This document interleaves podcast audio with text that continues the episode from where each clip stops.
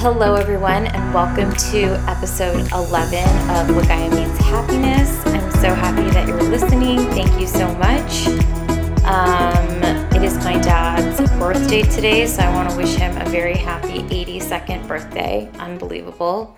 So awesome. I'm blessed to have him here every day. Um, I'm sure he'll listen to this at some point. So happy birthday, Dad. Um, my last episode, I had a great guest, Kat Green, who brought her energy and her story to this podcast. And I was super grateful to have her here. And it was fun to have her here. That was a fun podcast. And I'm trying to channel some of her energy for this podcast episode because this isn't the easiest one for me either because it involves some particularly low points in my journey. Um, I think where we left off, I was at the La Ventana residential with Kat, and um, I wasn't getting any better. The they had ripped me off of, and when I say ripped, it's just that that's how I felt. I felt like they had kind of just ripped the band aid and taken all of my medications away and put me on new stuff, and the new stuff wasn't working because it was, you know, non benzodiazepine and also an SSRI that takes time to work. And I had only been there a few weeks. So after about three and a half weeks, um, I was not doing well at all. And as I said before, I finally got one of the counselors to take me to the emergency room, and that's where they gave me a Klonopin. And I took that, and like 20 minutes later, we were back in her car going through the McDonald's drive through. I had my appetite back for the first time in weeks. I felt lighthearted. I felt good. You know, it's amazing what these medications can do. And I'm not saying it's good or bad. I'm just saying this is my experience. This is how I felt. Um, so I went back to La Ventana with my McDonald's meal and all was well for at least, you know, a few more hours. And they had given me a prescription for Klonopin. And my husband and daughter and my mother in law were coming to visit me the next day. And I knew that there was no way that the psychiatrist at La Ventana was going to allow me to have my prescription of Klonopin filled because they didn't allow benzodiazepines. And so Unfortunately, in the state that I was in, when my husband and baby came to visit, I was so worried about my anxiety because at that point I was anxious again because Klonopin only lasts like, you know, I would say maybe 12 hours and then you need to take another one. And they didn't come till the next day. And I was so excited and happy to see my husband and my daughter but I was also desperate to have my prescription filled so that I could make it through the next week or whatever at La Ventana. So I asked my husband to fill it and to kind of hide it and bring something to the house. I forget how we did it, but he filled that prescription and brought it back to La Ventana for me, and I hid it in my sock drawer. This is how bad things were, guys. Like, this is not what I recommend at all. I do not recommend sneaking in prescriptions of benzodiazepines into whatever treatment you're doing. This is not the right thing to do, and I am not proud of it. But I was desperate to feel better, and it was the only thing that was working at that time. But ironically, you know, I didn't really take it because I knew they were against it, and I just sort of, you know, I'm very, I I follow the rules. You know, I tend to follow the rules. So, ironically, I, I, had the prescription filled by my husband, but then I didn't take it. I just kept it hidden. And I, about three or four days later, was told in the morning that insurance had decided not to cover my stay anymore and that I was leaving that day. And this is the same clinical director that had like stayed on the phone with me like every hour on the hour a few days prior trying to get me not to go to the hospital. Like until midnight, she'd stayed on the phone and count- counseled me and tried to give me coping skills and tried to do whatever she could to keep me there. Now that insurance wasn't covering me, she couldn't get me out of there fast enough. And this is just one thing that I want to cover really quick is the healthcare system and the residential treatment facility system. You know, it's covered when you're covered by insurance. They call every week to get you covered for another week. So the insurance checks in and says like how is the patient doing? Do they need another week? Can we get them out of there because as I said in my last episode, a lot of these um, residential care facilities can cost anywhere from forty to a hundred thousand dollars, and that's why you want to find one that's covered by your your insurance. And so this one was covered by my insurance, and so they were calling every week, and they would talk to the clinical director, and she would lobby for me to stay. And towards the end of my stay, about three weeks in, I was telling her that I wanted to go home. Like I was just kind of telling her like I don't think this is working for me. Obviously, you know, I'm not getting any better. And at this point, I was coming to activities, but I was curling up in a blanket on the couch and being almost non-respondent, which is very strange for me. Like I'm not somebody that doesn't talk. I'm kind of an extrovert. I it just was uh, it was just pointing toward the problem, which was that I wasn't getting any better. And I was getting tired of the routine that I was in there. And I started telling any counselor there that would listen to me that, you know, I wasn't getting any better. And I started convincing myself that I was having more than intrusive thoughts, you know, that I was maybe, maybe I was becoming suicidal, I thought. Maybe, maybe, you know, this, it was worse than I even thought. Maybe I have depression I had actually convinced myself that I had clinical depression. And what the Klonopin on the night that they took me to the emergency room and I went to McDonald's after, what the Klonopin showed me was that I'm not none of those things. I'm not suicidal. I'm I'm not clinically depressed. I'm just anxious and I need relief. I really need relief. And so I just remember telling the clinical director towards the end of my stay there don't lobby for another week. Like, don't. You know, I don't want to be here. I want to go home. I don't know what to do, but I don't want to be here. So she comes in one morning after I'd been there about three and a half weeks and says, Insurance has stopped covering you. You are leaving today. And she said it with her cheerful, like, way of saying everything. And it was like, we're not keeping you even if you want to, that kind of attitude. And here I also want to mention there's this movie called Body Brokers. And it is about mostly like drug and alcohol facilities, but it's about residential treatment facilities and how they really want to fill those beds. Like those beds are precious, they are worth a lot of money.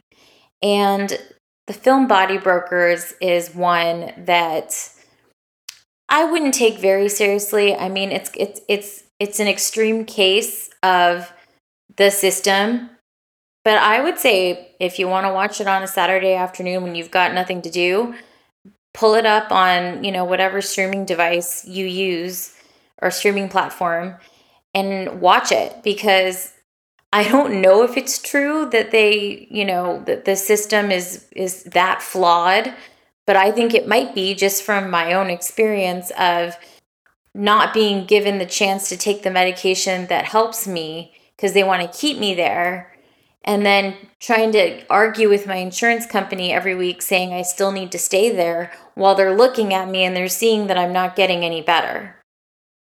So in this movie, it's mainly drug and alcohol addiction and those types of, re- of rehabilitation facilities, but it shows that they sometimes pay people to come back to rehab and get better and then kick them out when they're when they're better again knowing that they're not they're not going to stay better. They're going to relapse. And then they bring them back into rehab again. And it's like a whole system. They keep track of them. And they pay the money to come back to rehab. I mean, I don't know if it's true or not, but from my own experience in my first residential facility, at least this one that I was in, La Ventana, I'm not afraid to say its name because this was something that was very wrong with it. It made you feel like you were in the system. Because at that moment, I was like, oh, wait a minute, you never really cared about me getting better. You just wanted to keep me here because of how much my bed is worth and how much you're collecting from insurance. So keep that in mind when you go into a residential facility. Don't go into one that's like chasing you down, like a hound dog, hunting you down to try to get you into their facility no matter what, trying to sweet talk you into their facility. You know, make sure that they really have cared for your type of case, that they know what they're doing, and that you're not going to become just like a number to them, that they really are going to take care of you. You know, like Kat said, maybe you need to tell them I have a medication list that I want to stick to. You know, really advocate for yourself because it's so important. You know, if you're going into this type of care, you're paying for it or insurance is paying for it, and you need to get what you're paying for. Okay, I'm done with that. So, I was released from La Ventana like out of the blue to me. Call my parents because I knew William was working. And I say, Can you guys come up to Thousand Oaks and pick me up? And they were like, Yes. They couldn't wait to like break me out. So my parents come and get me, and I'm like in a blur here. Like, I don't even know what to think because I also like had been just given all my medications and I had no doctor and no therapist really lined up except for the psychiatrist I had when I went into all this that I didn't really trust very much. And so we stop at Carl's Jr. on the way home and we get home and my mother-in-law is there with my baby and she gives Maddie to me immediately and I just like was so happy to see my daughter. Like I just kissed her and kissed her and kissed her and kissed her. I couldn't believe that I'd been gone for so long. And it was really, wasn't really that long. It was three and a half weeks, but it's a long time for a new mom to be away from her daughter, from her daughter, from her baby. So, you know, to make a long story short, um, I actually somehow miraculously recovered. I was suddenly, my anxiety seemed to dissipate for the next few weeks after I got home. And my routine was that I would drive Maddie take wake Maddie up, dress her up, take her to daycare, come home, and then I would do the La Ventana aftercare program, which was an online PHP or IOP program, which Kat had described last time. It's like, you know, um, outpatient care, but through, you know, a program like La Ventana, and you can attend via Zoom or you can attend in person, but they basically give you therapy for three to eight hours a day, depending on which program you're in. So I started in the full day program and then I went down to the half day program. And then I would exercise and I would clean and then I would go pick up Maddie and then I would feed her dinner and I would get her cleaned up and I would put her to bed. And I was doing this routine. And unfortunately, my anxiety came back. You know, I was also doing this thing called TMS, which is called transmagnetic stimulation. And what they do is they actually put like let me look it up for you. Hold on one second. Here it is. Okay. TMS using a coil that is strategically placed on the scalp. TMS uses repetitive magnetic pulses that are targeted to the mood center of the brain. The resulting electromagnetic currents act to stimulate dormant brain cells in the limbic region, eventually rebalancing brain chemistry and resulting in improved concentration, sleep quality, and overall mood. Now, TMS treatment is mainly for people with depression, but it can also help people with anxiety. They have like limited scientific evidence on this, but they do have scientific scientific evidence that it can help people who have depression. So, I went ahead and did it and my insurance approved it, so they covered it. So, it was free to me and my insurance covered it because if you look at my record, I tried everything else. Like I said, leave no stone unturned. But sometimes I look at all my stones and I'm just like, what the heck? How did I get through this? But luckily, um, my insurance covered it. And it went for like, I think 30 days or something like that, where I would drive there and sit there and they would do this. They put this helmet on me and do this magnetic pulsing while I watched whatever I wanted on TV. And this would go on for about 15 minutes to half an hour. And I thought it was working because my anxiety got better for a while. Like my appetite came back. I remember going to the pool and going swimming and in the sunshine. And I felt like maybe I was getting better. And I had such high hopes. And then I can't really tell you what happened, but I wasn't better and my anxiety just came back. And I contacted a doctor in Los Angeles who's very well known, and this is Kat Green's doctor. I guess I can say his name. His name is Merrill Spirago. And you could like look him up, and he's very well known for what he does. He's an expert um, for treating, you know, women's depression and and you know, I think he's also an expert in dealing with postpartum and all types of issues with women. He guested on that um, documentary that I first showed my parents called When the Bough Breaks. He was actually a guest speaker on that documentary. So, anyway, I call him up and he is able to see me. So, he basically tells me that he wants to keep me on the same medications, but he'll allow me to take the Klonopin. So the Klonopin was my saving grace because I didn't really believe that the SSRI, which at this time was Luvox, which is supposed to help especially OCD cases or people who have impulsive thoughts um, or intrusive thoughts, rather. Anytime with my baby was a big deal to me because I had these intrusive thoughts and I was worried that I was going to hurt her or hurt myself. And so this was a big concern for me. So allowing him allowing me to stay on my Klonopin was wonderful. He also gave me a little bit of therapy. He was very comforting. I can see why he's so popular. And um, I also found a nearby therapist to talk to. And I also was talking to another therapist that Dr. Spirago had recommended. And um, because he couldn't see me any longer. So this is another thing. Like my other therapist for 15 years couldn't practice anymore. Then Dr. Spirago didn't have time to see me on a regular basis. He he like assessed me, he treated me, he saw me a few times, and then he passed me on to this other woman who was my therapist now and who could also prescribe, who was very young, but I thought, well, she's a perinatal psychiatrist. So, you know, she knows what she's doing. She's from UCLA. It's fine. Um, I'll call her Patty. So, Patty was my new therapist and psychiatrist at the same time. I didn't have a lot of faith in her just because she was new and she had to sort of prove herself to me, I felt. And so at the same time, you know, I was extremely high functioning. I mean, I was doing, like I told you, my whole routine. And that was my saving grace, just doing my routine. And we had, we managed to have very nice baptism celebrations for Maddie and a first birthday party that I organized that went off without a hitch and was awesome.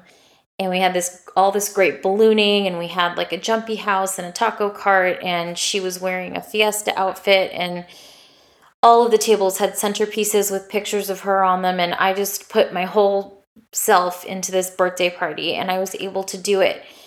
And all I can say is that whatever event I did, there wasn't a glass of wine far away from me. There was always wine nearby. I had started to really look forward to evenings when I could have a five ounce glass of wine, which my therapist had said I could have.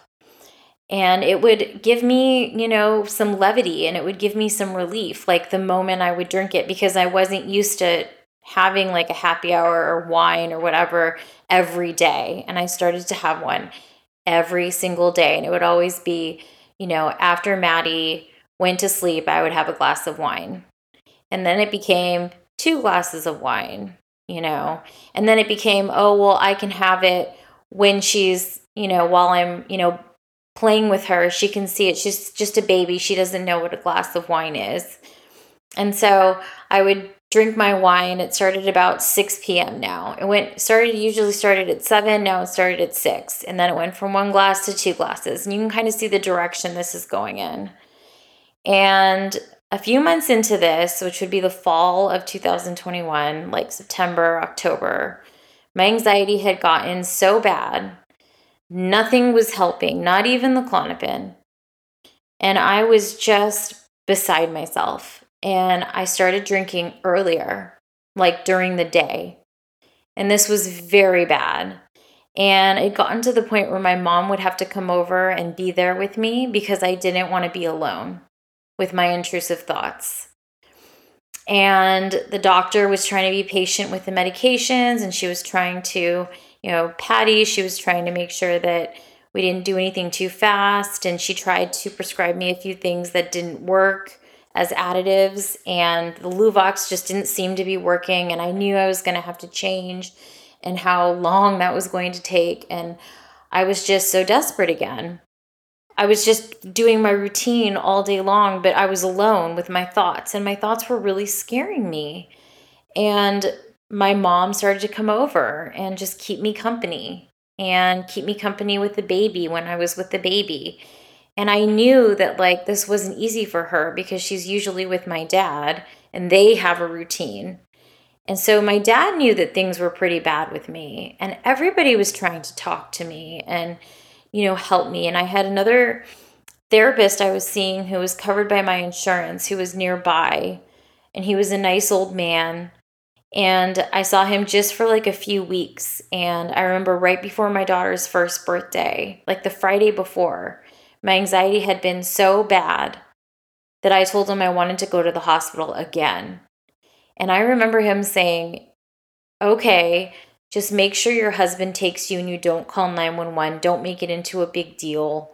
Just go with your husband. And, you know, it just was like he was also admitting that he thought maybe I needed to go back to the hospital. And instead of doing that, I went to Smart and Final and got the candy for the pinata and continued with my my daughter's first birthday. And I'm so glad I made that choice because her birthday ended up being wonderful and it's a memory that we have and we have beautiful pictures and she had a great time.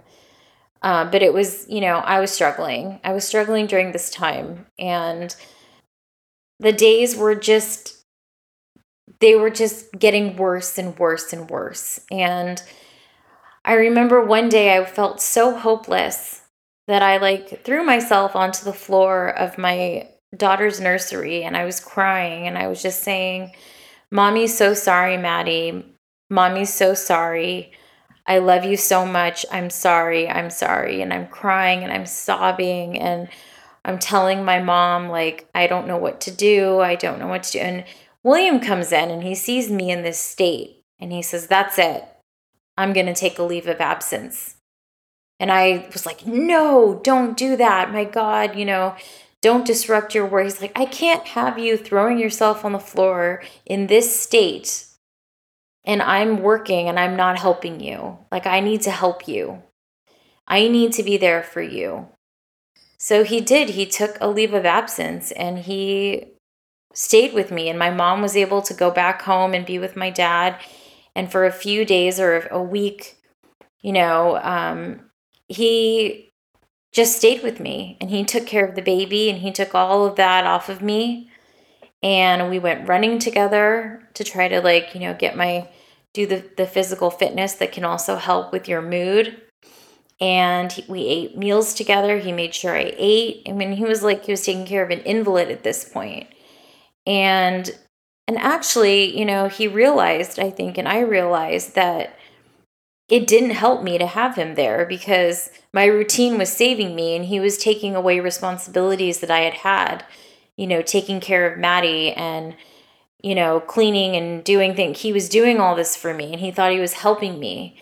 But actually, it just gave me more time to feel like, what do I do? Like listening to my thoughts. And, you know, one night we were at home or one afternoon and I just cried and told him, like, William, this isn't working. And at this point, I had actually gone back to work at the consulting firm that I was at. I knew I wasn't going to be able to continue that. I knew I wasn't going to be able to continue working, you know? And I was like, God, am I going to have to go on another leave of ab- absence when I just got back off of one? Like, what do I do, you know? Because work did not make me feel better the way I hoped it would. And William was now off, and I felt guilty about that. I just had so much guilt and shame around what was going on at this time. And so I decided that I should go to another residential. And at this point, I'd also had to go to a new therapist So Patty had been told by her superior that I actually needed more care than she was able to give. Also making me feel like, you know, I'm in really bad shape. And so she referred me to a new therapist who is my therapist to this day. And I love her. And she has stuck with me through thick and thin. I don't know what to call her yet. I'll call her Julie. So, Dr. Julie has been my therapist since probably September, or October of last year. And so that's about a year now. And she's been with me through a lot. And she did not want me to go to the hospital, and she did not think that I needed to go to a residential. But of any residential that she had heard of that I could go to next, there was one called Clearview, which specialized in dialectical behavioral therapy or DBT. So it's different. And DBT is often used to treat people who are suicidal or people who have um, borderline personality disorder. Let me see if I can find it and read like a definition of it because it's very specialized. Hold on. Okay, so dialectical behavioral therapy is an evidence based psychotherapy that began with efforts to treat personality disorders and interpersonal conflicts. Evidence suggests that DBT can be useful in treating mood disorders and suicidal ideation, as well as for changing behavioral patterns such as self harm and substance, substance use. DBT focuses on helping people accept the reality of their lives and their behaviors, as well as helping them learn to change their lives, including their unhelpful behaviors. Dialectical behavioral therapy was developed in the 1970s by Marsha Linehan, an American psychologist. So I had actually been reading the biography of Marsha Linehan because I was planning to go to this residential and I had told them that I wanted to go and I was waiting to be able to go because they had a wait list. And I also was taking DBT courses at night at home. And we had hired part time help for Maddie from a local woman who's wonderful. We call her Gigi and um, she she just I answered my prayer and answered my ad in um, the Nextdoor app. I think a lot of you probably know what that is, but you know you can ask you know, people in your local community or announce things or ask questions or so I posted a lot of people post for help with with certain things like childcare. So I posted because we needed evening help so that I could attend this DBT course at night in preparation to go to this um, to go to this residential but maybe hopefully they could help me enough at night that I with my night courses that I wouldn't need to go to the residential so we hired help for Maddie and Gigi's just wonderful and she continues to be our babysitter of choice whenever we need someone for Maddie. But at this time, I was doing my DBT courses, but I was also drinking two to three glasses of wine a day. And towards the end, when I was right about to go to Clearview, and the DBT did not seem to be helping me, um, because you know from the from the what I read to you, it's for people who are you know really actively dealing with suicidal ideation or do harmful actions like self harm themselves or you know maybe like harm other things or other people. And you know it's it's it's really used for people with borderline personality disorder and people with you know suicidal depression and things like that. And i didn't know if it could help me but at this point i was like you know i've been through the la ventana course of cbt they also taught a little bit of dbt but not really. But i thought maybe this dbt intensive program could help me.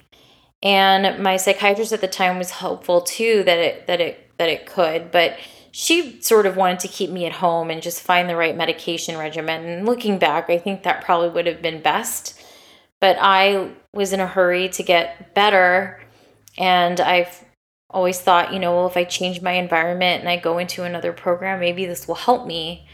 So um, I got admitted into the DBT facility called Clearview, and it's in Venice Beach in California, if that gives you any idea of what kind of experience that was going to be.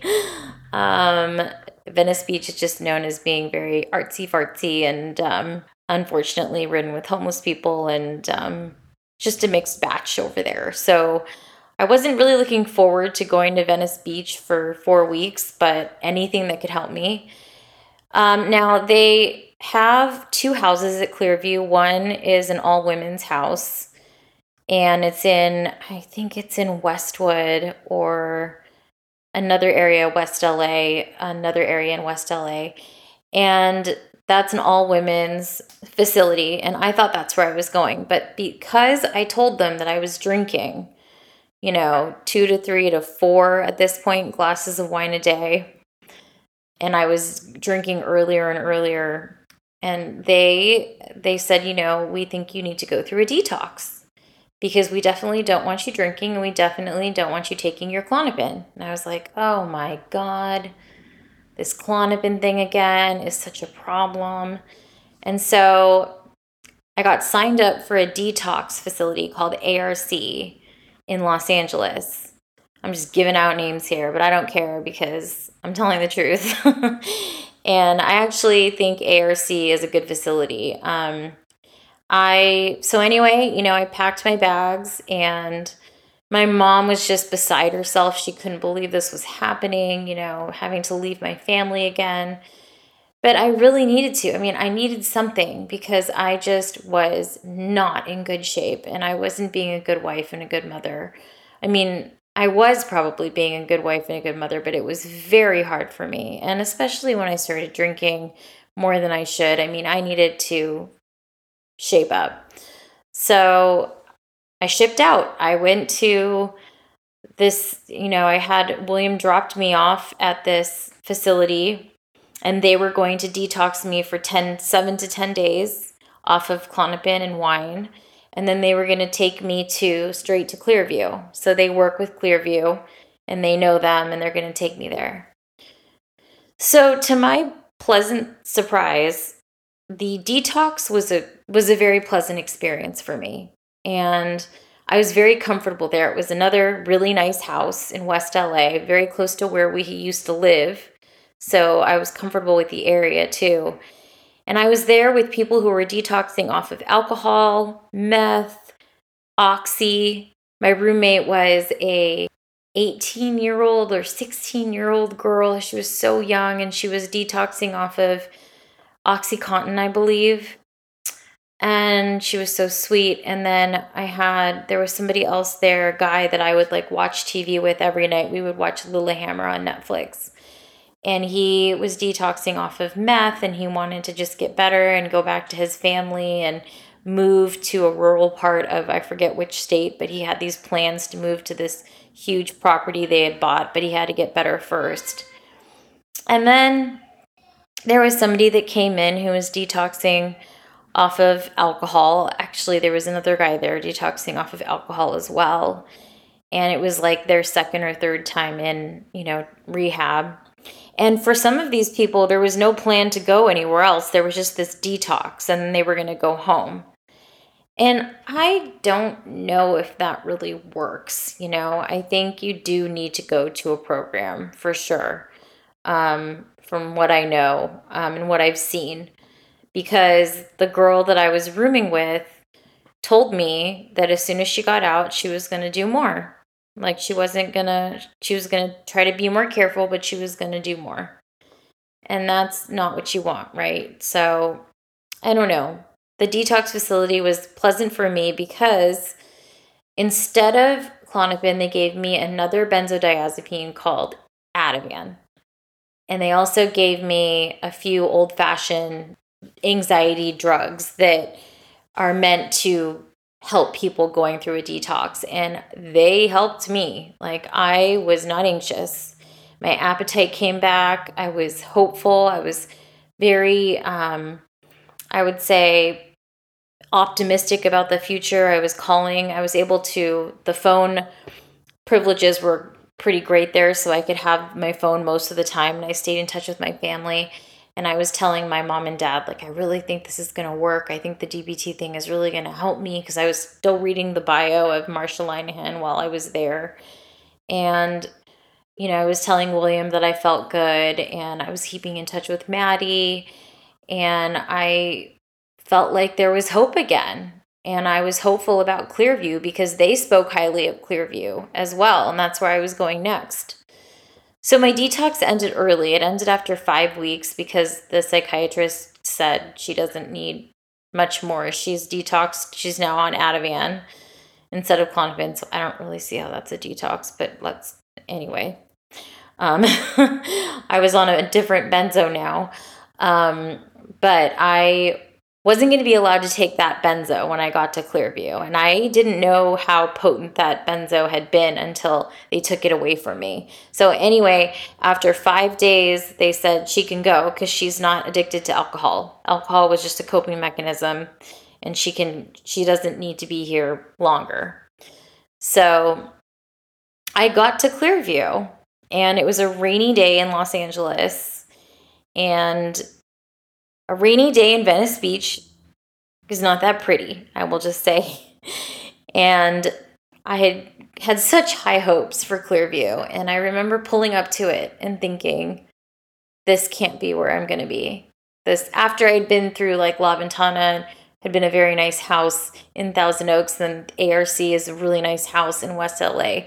Clearview was it was like a frat house. I pulled up and you know, it was raining and the person came and and took me in and I just it was like I froze because I had walked through the house and it was like this frat house type thing with a lot of kids there. I mean, there was a lot of kids there that were like 15 or 20 years younger than me as far as I could tell. And they were all vaping. I think they were on a break from their classes at that point and every single one of them had a cigarette or a vape.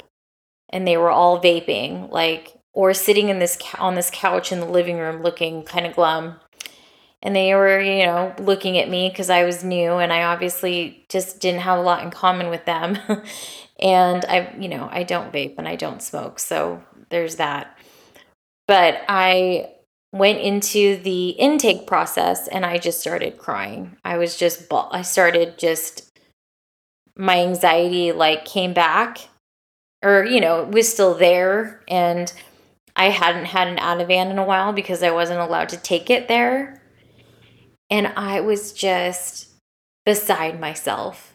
Like i looked around me and i was like i can't be here. This isn't going to work. This is not therapeutic for me. This is not a therapeutic environment. And they showed me to my room which was like shared with two other people and it had no walls it was upstairs and had no walls and so like you could hear everything that was happening. And i just cried and cried and cried and i took a nap for like an hour and then they moved me. They they saw that i was like not gonna be productive in that room so they moved me to another room that's in like a like cabana and it had three beds in it and it was freezing cold it had space heaters to keep the people warm. Not at all the pictures that you see when you Google search Clearview, which I'm like, go ahead, do it. Google search Clearview online. And you look at, they only show you pictures of the women's house, I think, that's in a different area and it's nicer. And they show you these like middle aged women or young to middle aged women clothed in, you know, kind of like office wear clothing almost, sitting there doing their therapy together. And it looks very, you know, professional. This, where I was, was the opposite of that. It was not professional at all. I mean, it was crazy town. It was loud. It was, you know, just teenagers, you know, teenagers and, and low people in the low 20s were the patients. And I think there was maybe one guy in his 30s that was there and he was about to leave. And I just sobbed. I was like, I can't be here. This is not going to work for me. And I didn't know what to do because I'd been through everything else. And so I didn't know what I was supposed to do. So there I was at Clearview. And, you know, they have their psychiatrist there too who insisted that I not take any Ativan because, you know, I had just been through a detox, obviously. So I stayed for, I think I was there for two days. I cried the entire time. I mean, I just cried the I went to classes crying. I had my therapist who who would help me. I like the therapist they assigned me there. She was very sweet, um, trying to help me, but I would just cry. I mean, my face was just swollen because of all the tears. And at one point, you know, they recommended an ice an ice bath for my face, which is a very DBT thing to do. You just change your body chemistry like suddenly, and it helps with whatever you're going through. So they dunked my face in ice water probably like two or three times. That didn't help me either, guys. I mean, this was just not the right place for me. They had this fabulous Filipino cook, I will say. They had fabulous food, but I couldn't enjoy any of it because I had no appetite. Um, and I remember on my second or third night there, I still had no phone privileges too, so I couldn't really like call anybody or talk to anybody because I think the first seven days there was no phone at all. You couldn't use your phone. And so um, I remember the, second or third night, I was trying to sleep, and one of the girls had come in who was new, newer than me, and she was uh, manic, bipolar, and she was off her meds and so she would just walk back and forth all night, all through the property. And the property was, you know, made of like three different houses where they had people. But she was walking through like the outside area of my house, the, the place where I was staying. And I could hear her all night long talking to herself, giggling to herself. Um, at one point, she started doing a workout outside my door.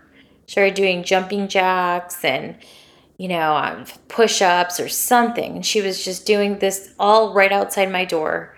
And I couldn't sleep.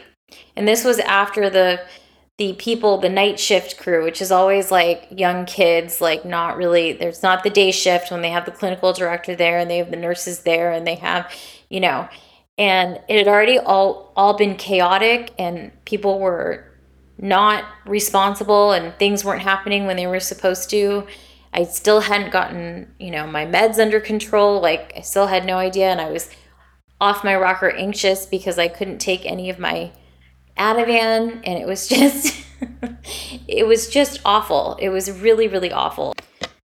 And then I have this girl outside my door on this last night that I not my last night at Clearview, but my last night where I was still thinking I was going to stay there um, just doing a workout at like 3 a.m. in the morning or 1 a.m. in the morning or whatever time it was outside my my door, and no one would do anything. The staff just let her do this, like just disrupt everybody, and everybody had already been complaining about her because she was like just out of out of her mind. She was she was just going back and forth and just pacing, pacing, pacing, and asking people for cigarettes and just, you know, talking to herself and cackling at herself. And it was actually a little scary. And they, you know, and I feel for her because she needed meds too. Like she needed some help and they weren't getting it for her.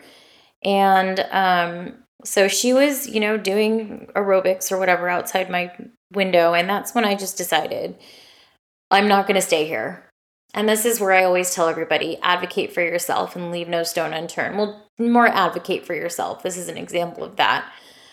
I just knew this wasn't a place of healing for me, and this was not going to be a good place for me to spend the next 30 days and $40,000. Um, so I made up my mind that I was going to get up the following morning and I was going to walk into their office where they have the meds and the nurses and the clinical director and whoever every day. And I was going to say, What is happening here is unacceptable. The people you have here at night are irresponsible. They can't handle the, the crowd, which is very true. And this is not a place that is conducive to healing for me.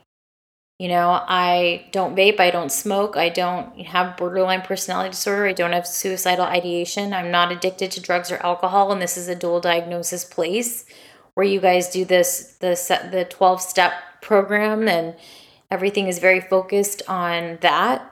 And that's not going to help me because that's not my problem, which was why I got here early was because they decided, oh, she doesn't have a problem with alcohol. It's just a coping mechanism, it's not an addiction. So I'm not in the right place, guys. You need to get me out of here. And I made up my mind that night and I kind of went through it in my head. And my anxiety kind of just, for a minute, just went down far enough so that I could fall asleep. And then I woke up the next morning and I executed my plan exactly as I had planned it. And I walked into the office, no tears. I think I even put some makeup on, and it was like they didn't even recognize me. And they said that too. They said, Wow, it's like a new person. And I said, under no, no circumstances under no circumstances am I staying here. You either need to move me to your other facility or move me out. You know, I don't this is not going to work and I need to leave and I told them that the staff the night before had not been able to handle what was going on. I told them that there was a girl doing a workout outside my window because she is off her meds, bonkers crazy and I was bonkers crazy tier two So I'm not, you know, trying to name call. Um, you know, persistent and very uh, convincing. And I think I was very together, you know, which they hadn't seen. They'd only seen the, the weeping mess that I had been since I had gotten there. And they knew I was serious. And suddenly, you know, the executive director of Clearview shows up and the clinical director, and they have me sit down with them and they say, oh, okay, well, we'll try to figure this out, you know. Um, and they try to get the psychiatrist on the line, and the psychiatrist tells me over Zoom, well, do you think that you, or FaceTime, I think it was, well, would you want to take your Ativan? Would you take your Ativan? And I'm like, what are you talking? Ativan, you just put me through a detox because you thought I was addicted to benzodiazepines. Now you're telling me to take the benzodiazepine. So confusing. You know, will I take it? Sure, you know, but I'm not supposed to be taking that. That's what you have said. You know, it's just that you haven't been able to come up with anything new yet. And so I'm just sitting here suffering while I wait for you to figure out meds. And by the way, there are other people here that obviously need their meds figured out that you aren't helping. So you know, I was having these types of conversations and I, I got to talk to William and my my mom and daddy were shocked that this is what I'd been going through. And William, you know, was just very understand my angel William, you know, my husband, just understanding and immediately started looking for new places and immediately, you know, Clearview let me have my phone so that I could do discharge planning, which is, you know, basically figure out where you want to go and we don't know what to do with you anymore. So please just go. And so I started looking around and I'm going to leave it there for right now because um, the next steps were is where the healing started and they were big steps that I took and far away steps that I took to get better. Um, but at this point, I'll just leave it there at Clearview and the hectic um, Venice Beach borderline personality disorder facility that I was in. Um, and yeah, that's where I was. And so we will get into the next steps next time. Um, I just hope everybody has a great rest of their day. I know this was a very chaotic episode, but it kind of represents the chaos of that time. Thank you for listening. And please, if you like the podcast, subscribe to it, share it, rate and review it. I, I love getting those reviews. Um, I read them and they mean a lot to me. And you can follow me on Instagram at Lagaya Means Happiness. You can also follow me on Facebook at Lagaya Means Happiness. And you can reach me personally through my DMs and also on Instagram through my DMs and Facebook messages, but also um, an email which is Lagaya means happiness at gmail.com. So I'm always reachable. I love hearing everybody's feedback that this podcast is helping them in some way, shape, or form. It's just my story and it's got so many twists and turns. I just felt like I needed to share it. And so I'm glad that it is helping people. So, with that, have a wonderful rest of your day or evening, and I will talk to you next time.